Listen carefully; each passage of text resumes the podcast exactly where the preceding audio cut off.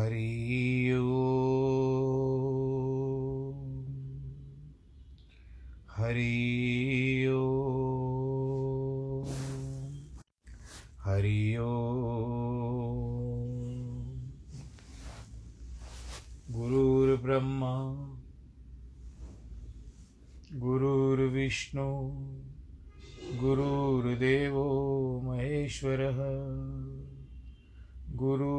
गुरुसाक्षात् परब्रह्म। तस्मै श्रीगुरवे नमः।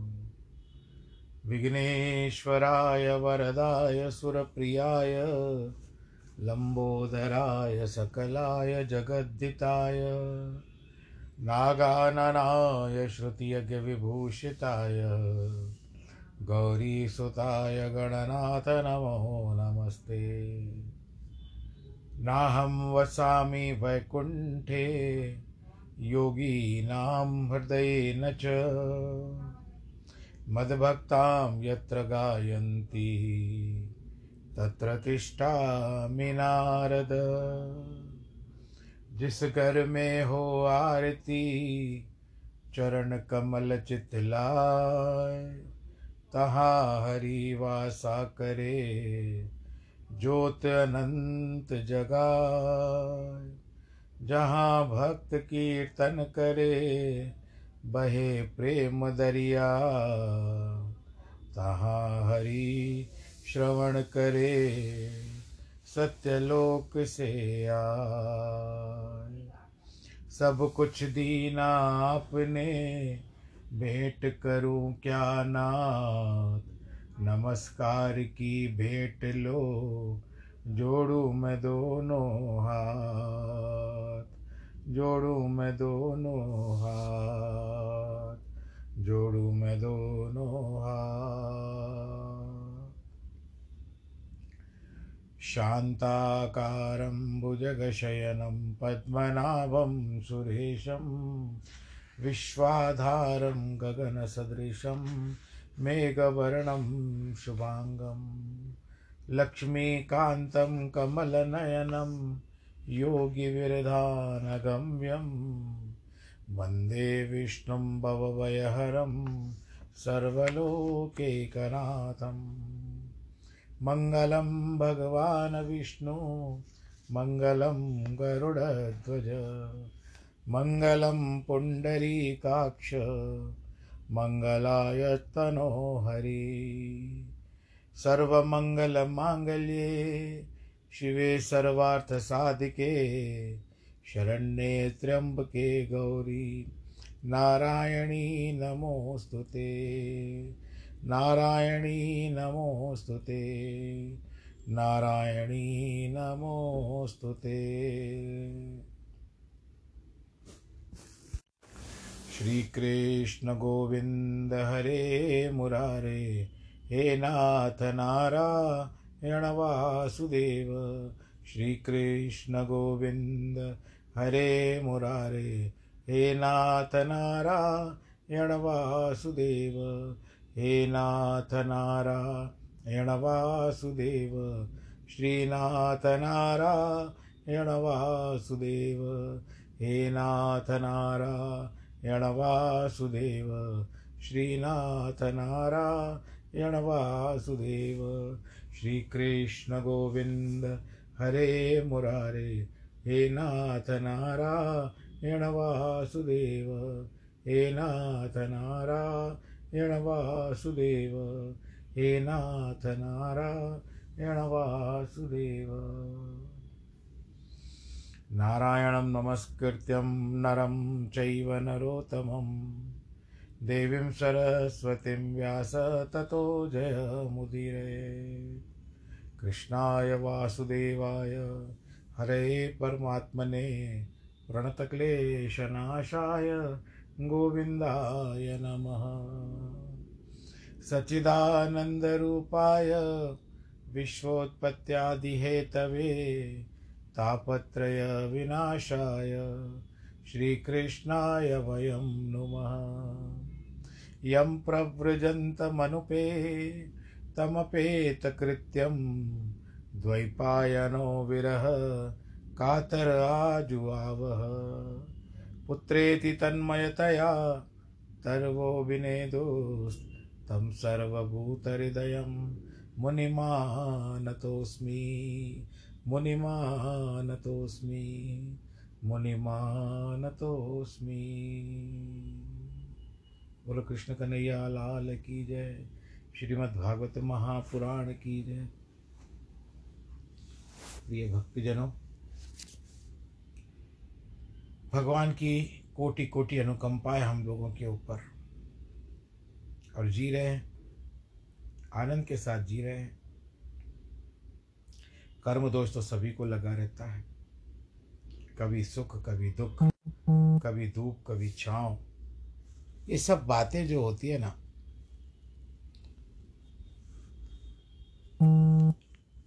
ये हमारे जीवन को जब दुख आते हैं तो झकझोर देते हैं।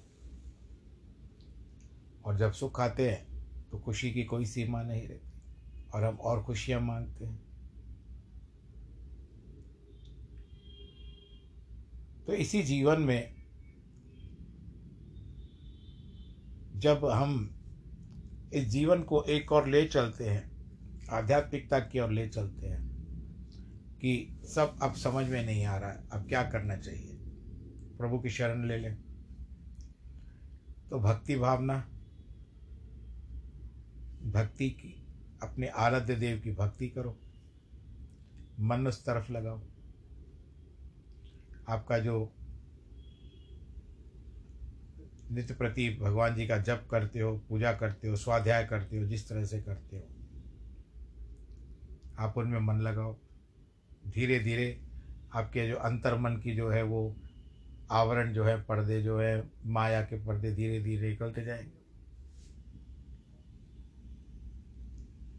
तो बस यही बातें होती है। हम भी भगवान की भक्ति करने का प्रयत्न करते हैं, सभी लोग। परंतु रजोगुणी का महत्व ज़्यादा हो जाता है। यहाँ वहाँ भी ध्यान देते हैं। मुझसे कई लोग पूछते हैं कि पाठ को कैसे करना चाहिए? जो मेरे गुरु जी ने सिखाया, मैं सबको वही बताता हूँ कि पाठ करो तो वाचन करो, यानी पढ़ो। मन से नहीं करो। मन से करने से क्या होता है? भले हम पढ़ते तो हैं, परंतु विशेष करके जो पूजा पाठ का जो पाठ होता है उसको आपको कह करके करना चाहिए। तो क्या होगा, यदि ध्यान यहाँ वहाँ भी लगा रहेगा तो कम से कम मुख चलता रहेगा। आपकी जीवा चलती रहेगी। मानसिकता से करोगे ना तो क्या होगा कि आपका ध्यान कभी कभी यहाँ वहाँ चला जाएगा। तो उस समय में आप कहाँ पर चले गए थे, कहाँ आपका ध्यान चला गया फिर आप कभी कभी ऐसे नहीं, सभी लोगों के साथ ऐसा होता है, पर कईयों के साथ ऐसा होता है। तो यहाँ से वहाँ तक बातें चली जाती है बहुत पुरानी बातें याद आ जाती है, जिसके कारण वो एकत्रित नहीं कर पाता है कि वहाँ पर कहाँ पर था, इसका तथ्य क्या लेना चाहिए। तो अभी हम श्रीमद् भागवत की कथा जो लगभग पूर्ण हो चुकी है ये ऊपर से विशेष रूप से जो कुछ, क्या कहते हैं, ज्ञान की बातें बताई गई है, प्रत्येक स्कंद के बारे में उनके ऊपर प्रकाश डाला गया है, स्वामी अखंडानंद जी के द्वारा। उस पर यह विचार चल रहा है। कल तक आपने दो स्कंद के बारे में सुना, अब तीसरे स्कंद की बात करते हैं। इस स्कंद को कहते हैं सर्ग। अभी सृष्टि उत्पन्न होती है। बिना सृष्टि के तो कुछ भी नहीं कर पाएँगे। प्रथम स्कंद में श्रोता, वक्ता स्वरूप का निरूपण हुआ। सुनाने वाला अधिकारी वक्त जो वक्ता है और सुनने का अधिकारी, जो श्रोता है। दूसरे स्कंद में ध्यान, श्रद्धा एवं मनन से श्रवण विधान कहा किया गया। अब तीसरे स्कंद में श्रोतव्य का विषय प्रतिपादन है। भगवान से कारण तत्वों का किस प्रकार उदय होता है, इसका वर्णन करने के लिए इसमें तैंतीस अध्याय बताए गए हैं। अलौकिक सृष्टि, सर्ग की सृष्टि से, दृष्टि से तैंतीस देवताओं की संख्या बनी है। अब किस तरह से? अग्नि, पृथ्वी, वायु, अंतरिक्ष आदित्य, देव पृथ्वी यानी आदित्य, देव, चंद्रमा, वसु, प्राण, मन, रुद्र इत्यादि। लौकिक दृष्टि से अट्ठाईस तत्व हैं। चार प्रकार के प्राणियों के बीच और काल, इनकी गणना भी तैंतीस होती है। सृष्टि दो प्रकार की होती है, एक बाह्य और स्वरूप। बाह्य सृष्टि लोक में प्रसिद्ध है, उसका प्रलय होता है, मुख्य सृष्टि मोक्ष ही है, भगवत कृपा से विरक्त, ग्रस्त सभी को मोक्ष की प्राप्ति हो जाती है। सृष्टि की विषमता से भगवान में किसी प्रकार की विषमता नहीं आ सकती। क्योंकि वे किसी अन्य को दूसरे रूप में नहीं बनाते। वह अपने आप को ही अनेक रूपों में प्रकट करते हैं। एक हम बहुश्याम। अपने साथ पक्षपात या क्रूरता का तो कोई प्रश्न ही नहीं उठता है। इसकी माया कहो या शक्ति, इसका भी कोई भेद नहीं पाता है। इसको विवर्त, अविकृत, परिणाम परिणाम, उल्लास या संकल्प कहने से भी कोई अंतर नहीं आता। श्रुति में इसको ईक्षण कहा गया है। ईक्षण का अर्थ है अपने अपने तेज में आप, अप और अन्य के उप रूप में देखना। यही त्रिगुणमयी सृष्टि है। भगवत संकल्प ही व्यवस्थापक। तृतीय स्कंद के दो विभाग हैं। क्रिया शक्ति प्रधानता से वारा अवतार और ज्ञान शक्ति से प्रधानता से कपिलता, कपिल अवतार। यदि भगवान की ही सृष्टि, क्रिया और ज्ञान के रूप में अवतीर्ण न होते तो वह सब कर्म के अधीन मानना पड़ता और भगवान भगवत भक्ति तथा भगवत तत्व ज्ञान के लिए कोई अवकाश ही नहीं रहता। सनत कुमार नित्य मुक्त होते हैं। उन्हें महाकावाक्य श्रवण अथवा तत्व ज्ञान प्राप्त करने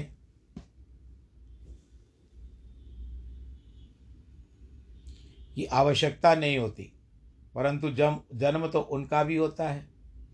जय विजय भी नित्य मुक्त हैं, परंतु उनका भी जन्म होता है। जीवबद्ध है, परंतु वे मुक्त हो जाते हैं।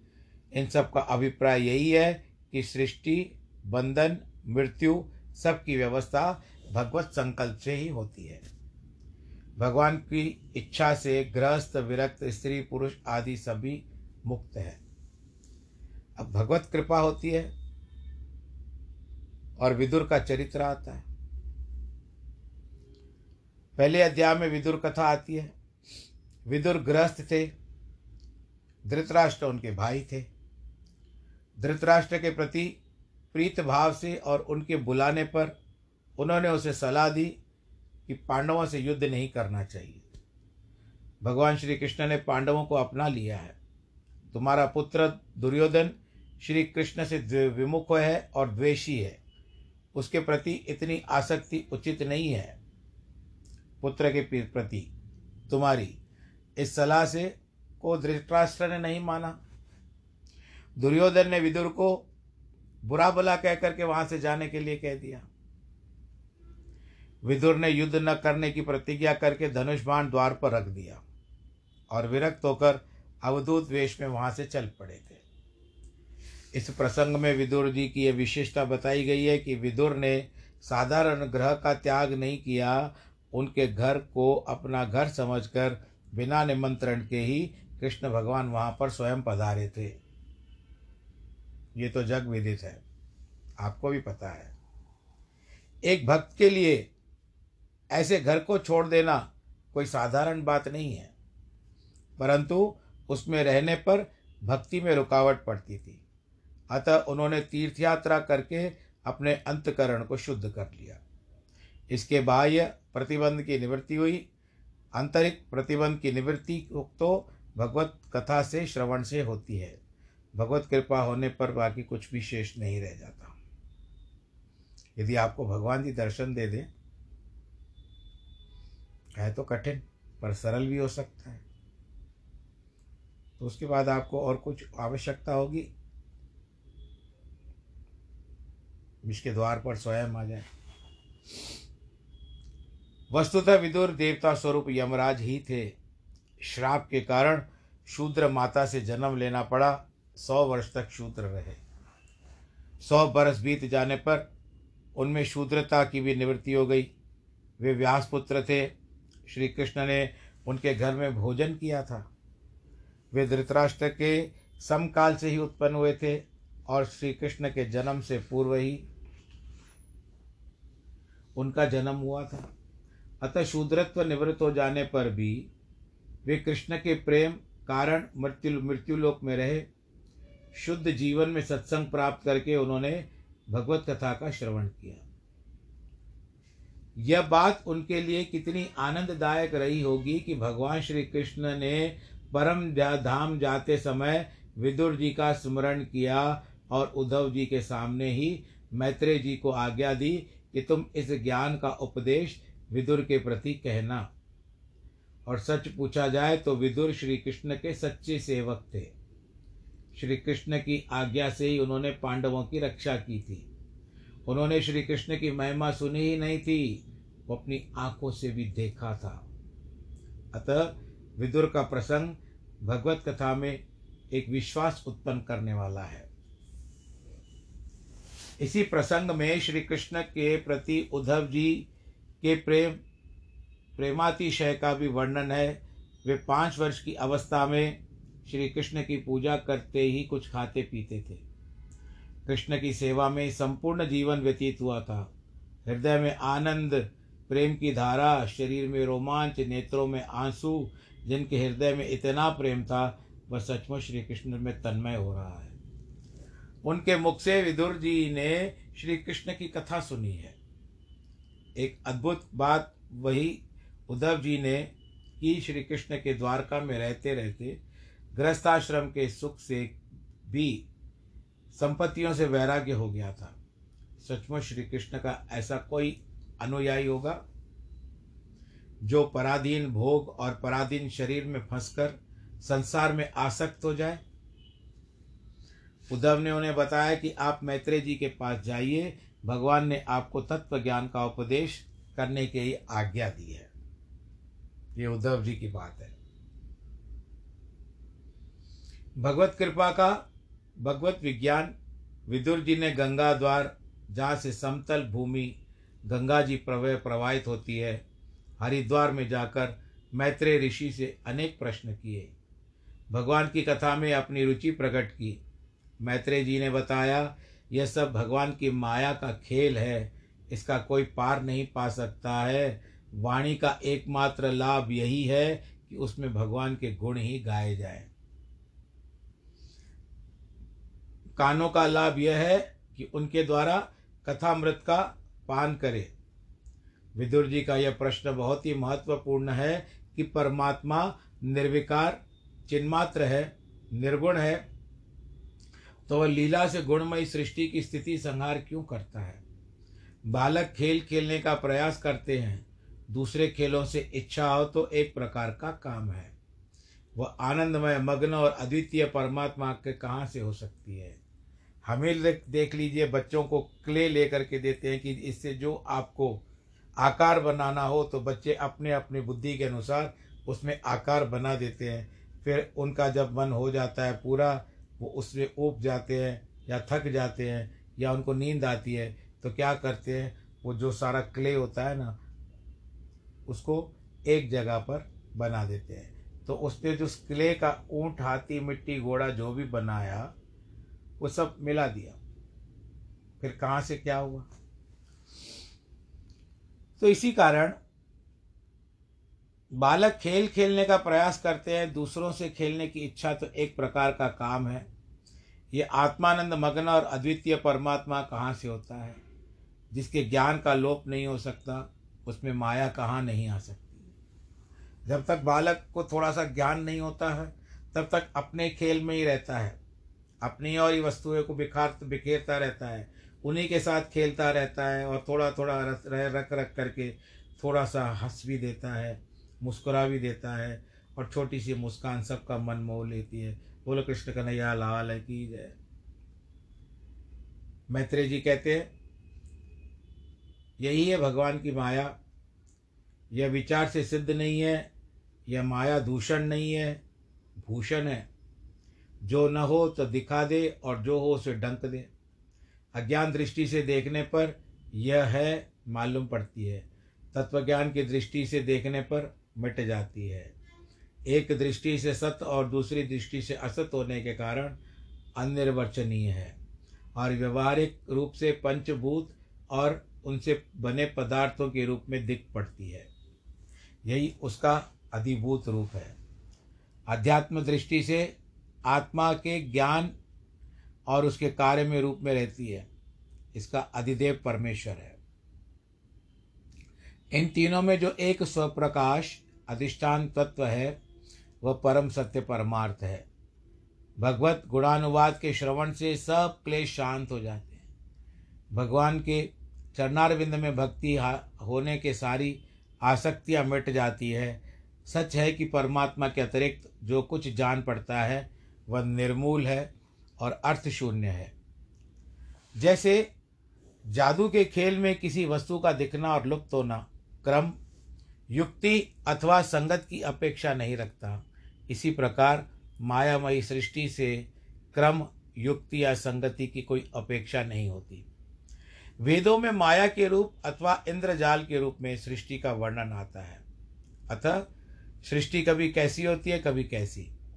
कभी कैसे प्रतीत होती है तो कभी कैसी। कभी कैसा सुख मालूम पड़ता है तो कभी कैसा। माया की रचना को विचार संगत बताना उचित नहीं होता। इसी से कल्प भेद में, कथा में भी भेद होता है। कल्प क्या है?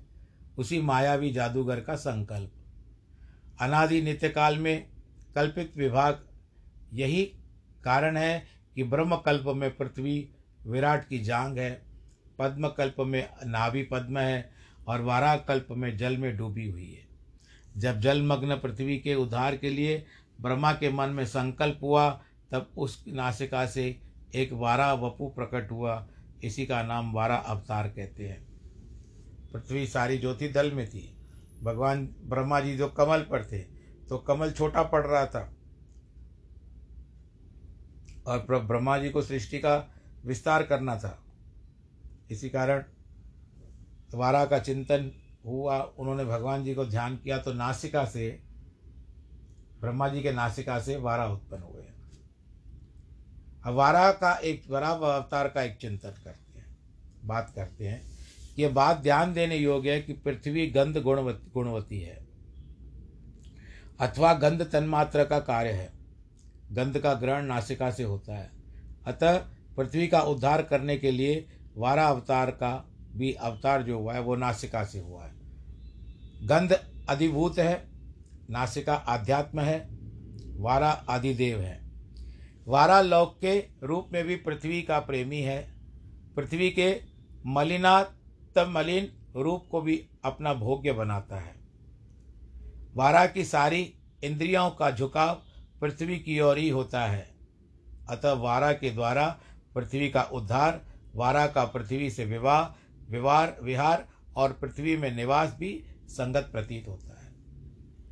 पृथ्वी के उद्धार के इस प्रसंग में यह भी दे ध्यान देने योग्य है कि वारा के क्रियाकलाप में बाधा डालने के लिए हिरण्याक्ष कहाँ से टपक पड़ा?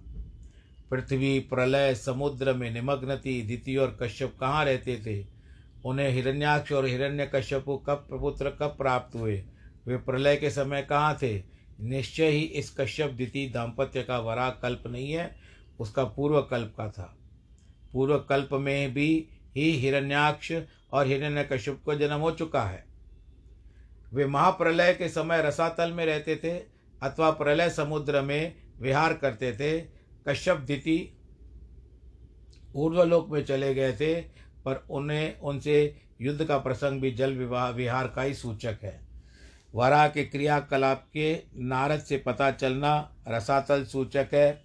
भगवान के उद्धार कार्य में बाधा डालना आसुर भाव का संकेत है। यह भी अद्भुत घटना। जानी जाती है कि हिरण्याक्ष और हिरण्य कश्यपु इतनी लंबी आयु, इतना बल, इतना ऐश्वर्य, इतनी संपत्ति, इतना भोग प्राप्त था, पुराणों में भी वर्णित किसी भी चरित्र में इतने बड़े विशाल वैभव भाव वैभव का निरूपण नहीं हुआ है। वैभव का निरूपण नहीं मिलता है। इसका आशय यह है कि ये दोनों इस जन्म के पुत्र पूर्व वैकुंठ में निवास करते थे, भगवान के द्वारपाल थे। जैसे ही भगवान के धाम में प्रवेश करना हो तो इंद्रिय जय और मानव विजय साधना आवश्यक होती है। वैसे ही वैकुंठ भी जय विजय की स्वीकृति से ही प्रवेश हुआ करता है। भगवान के धाम में अयोग्य पुरुष का प्रवेश निषिद्ध है। इसी से एक बार तो जय विजय ने भगवान की नित्य संगनी लक्ष्मी के भी द्वार के बाहर ही रोक दिया था। संकादिक बाल्यावस्था देखकर जय विजय ने उन्हें अयोग्य मानकर उनको रोक दिया तो श्राप हो चुका, हो गया। भगवान स्वयं आए, दोनों को वैकुंठ से गिरना पड़ा। यह रमा वैकुंठ कथा नहीं है, यह नित्य वैकुंठ की कथा है। अतः वहाँ किसी अल्पमुक्त जीव का प्रवेश नहीं है। जय विजय भी नित्य मुक्त हैं। फिर इन नित्य मुक्त पुरुषों को वैकुंठ से पतन क्यों होना? यह तो है कि वैकुंठ में जो कुछ होता है, उसे वैकुंठ की इच्छा से अतिरिक्त और कोई कारण नहीं होता। ब्रह्मनिष्ठ सनकादि के मन में वैकुंठ जाने की इच्छा ही क्यों हुई? जय विजय को रोकने की प्रेरणा कहाँ से प्राप्त हो गई? महात्माओं को क्रोध क्यों आया? और उन्होंने श्राप क्यों दे दिया? इन सब प्रश्नों का उत्तर है। कारण क्या था? एक बार ब्रह्मा जी के मानस पुत्र, सनक, सनंदन, सनातन सनत कुमार, इनकी इच्छा प्रभु का दर्शन करने की हुई। वे निकल पड़े वैकुंठ द्वार पर आए। कहते हैं, वैकुंठ को जाने के लिए स्वाद सात द्वार हैं। तो छह द्वार पार कर लिए और बालक रूप में थे। उन्होंने ब्रह्मा जी से वरदान मांगा था, क्योंकि ब्रह्मा जी ने उनको कहा था कि तुम सृष्टि की रचना करो। तो उन्होंने कहा, नहीं, हमको सृष्टि की रचना नहीं करनी है। तो ब्रह्मा जी को क्रोध आ गया, परंतु इन्होंने अपने पिता ब्रह्मा जी को समझाया तब जाकर के उनको वरदान दिया कि तुमको भगवान की का ज्ञान प्राप्त हो, आध्यात्मिकता स्वतः प्राप्त हो जाए। तो चारों चोर ऋषि कुमार थे, सनकादि कहते हैं। यानी आदि में उत्पन्न होने वाले सनकादि मुनि, प्रथम भगवान जी के अवतारों में से सनकादि मुनि माने जाते हैं। तो उन्होंने कहा, प्रभु, हमको इतना वरदान दीजिए कि हमारी आयु जो है सदैव पाँच वर्ष की रहे ब्रह्मा जी से आयु प्राप्त कर ली, संधान किया और उसके बाद जब भगवान जी के पास इच्छा हुई तो वहाँ पर उन्होंने जय विजय ने उनको रोक लिया। जय विजय को रोकने के बाद बाहर कोलाहल हुआ तो भगवान भीतर आ, भीतर से बाहर आ गए और तब आकर के उन्होंने स्वयं पहले जय विजय को के ऊपर, उनके ऊपर क्रोध किया कि किस तरह से ब्राह्मणों को तुमने आने के लिए निषेध किया है, यह उचित नहीं किया है। तब तक ब्राह्मणों ने उनको श्राप दे दिया था कि तुम दैत्य योनि में जाओ। तो दैत्य योनि में कहते हैं कि किस तरह से भगवान हमको वापस मिलेंगे? कहते, भगवान से मित्रता रखोगे तो सात जन्म, शत्रुता रखोगे तो तीन जन्म। तो उन्होंने तीन जन्म स्वीकार कर लिया कि हम भगवान जी से शत्रुता रखेंगे। इतने में भगवान जी आ गए और उन्होंने उस श्राप का अनुमोदन किया और उन लोगों ने भी दर्शन किया और वहाँ से चलते बने। और वही आए यहाँ पर। पहला पहला अवतार अवतार जो बड़ा अवतार अवतार हुआ, उसमें हिरण्याक्ष की मृत्यु लिखी गई है और जो हिरण्याक्ष कश्यप हुआ, वो आगे चल करके हिरण्य भगवान नरसिंह के द्वारा मुक्ति को प्राप्त हुआ। तो इस कथा के प्रसंग को आज हम विश्राम देते हैं यहाँ पर। आज का प्रसंग ये, कल का प्रसंग फिर कल। तो जो भी इच्छा होती है, जिस तरह से आज आपने कुछ खा लिया तो कल के लिए आप चिंता मत करो। कल क्या जो वो भगवान जी की इच्छा होगी, वो दाना पानी आप तक अपने आप ही आपके घर पहुँच जाता है। बोलो, नारायण भगवान की जय। तो आप अपना ख्याल रखिएगा। जन्मदिन और वैवाहिक वर्षगांठ वालों को बहुत बहुत बधाई। वैक्सीन ज़रूर लीजिएगा, बूस्टर ज़रूर लीजिएगा। नमो नारायण।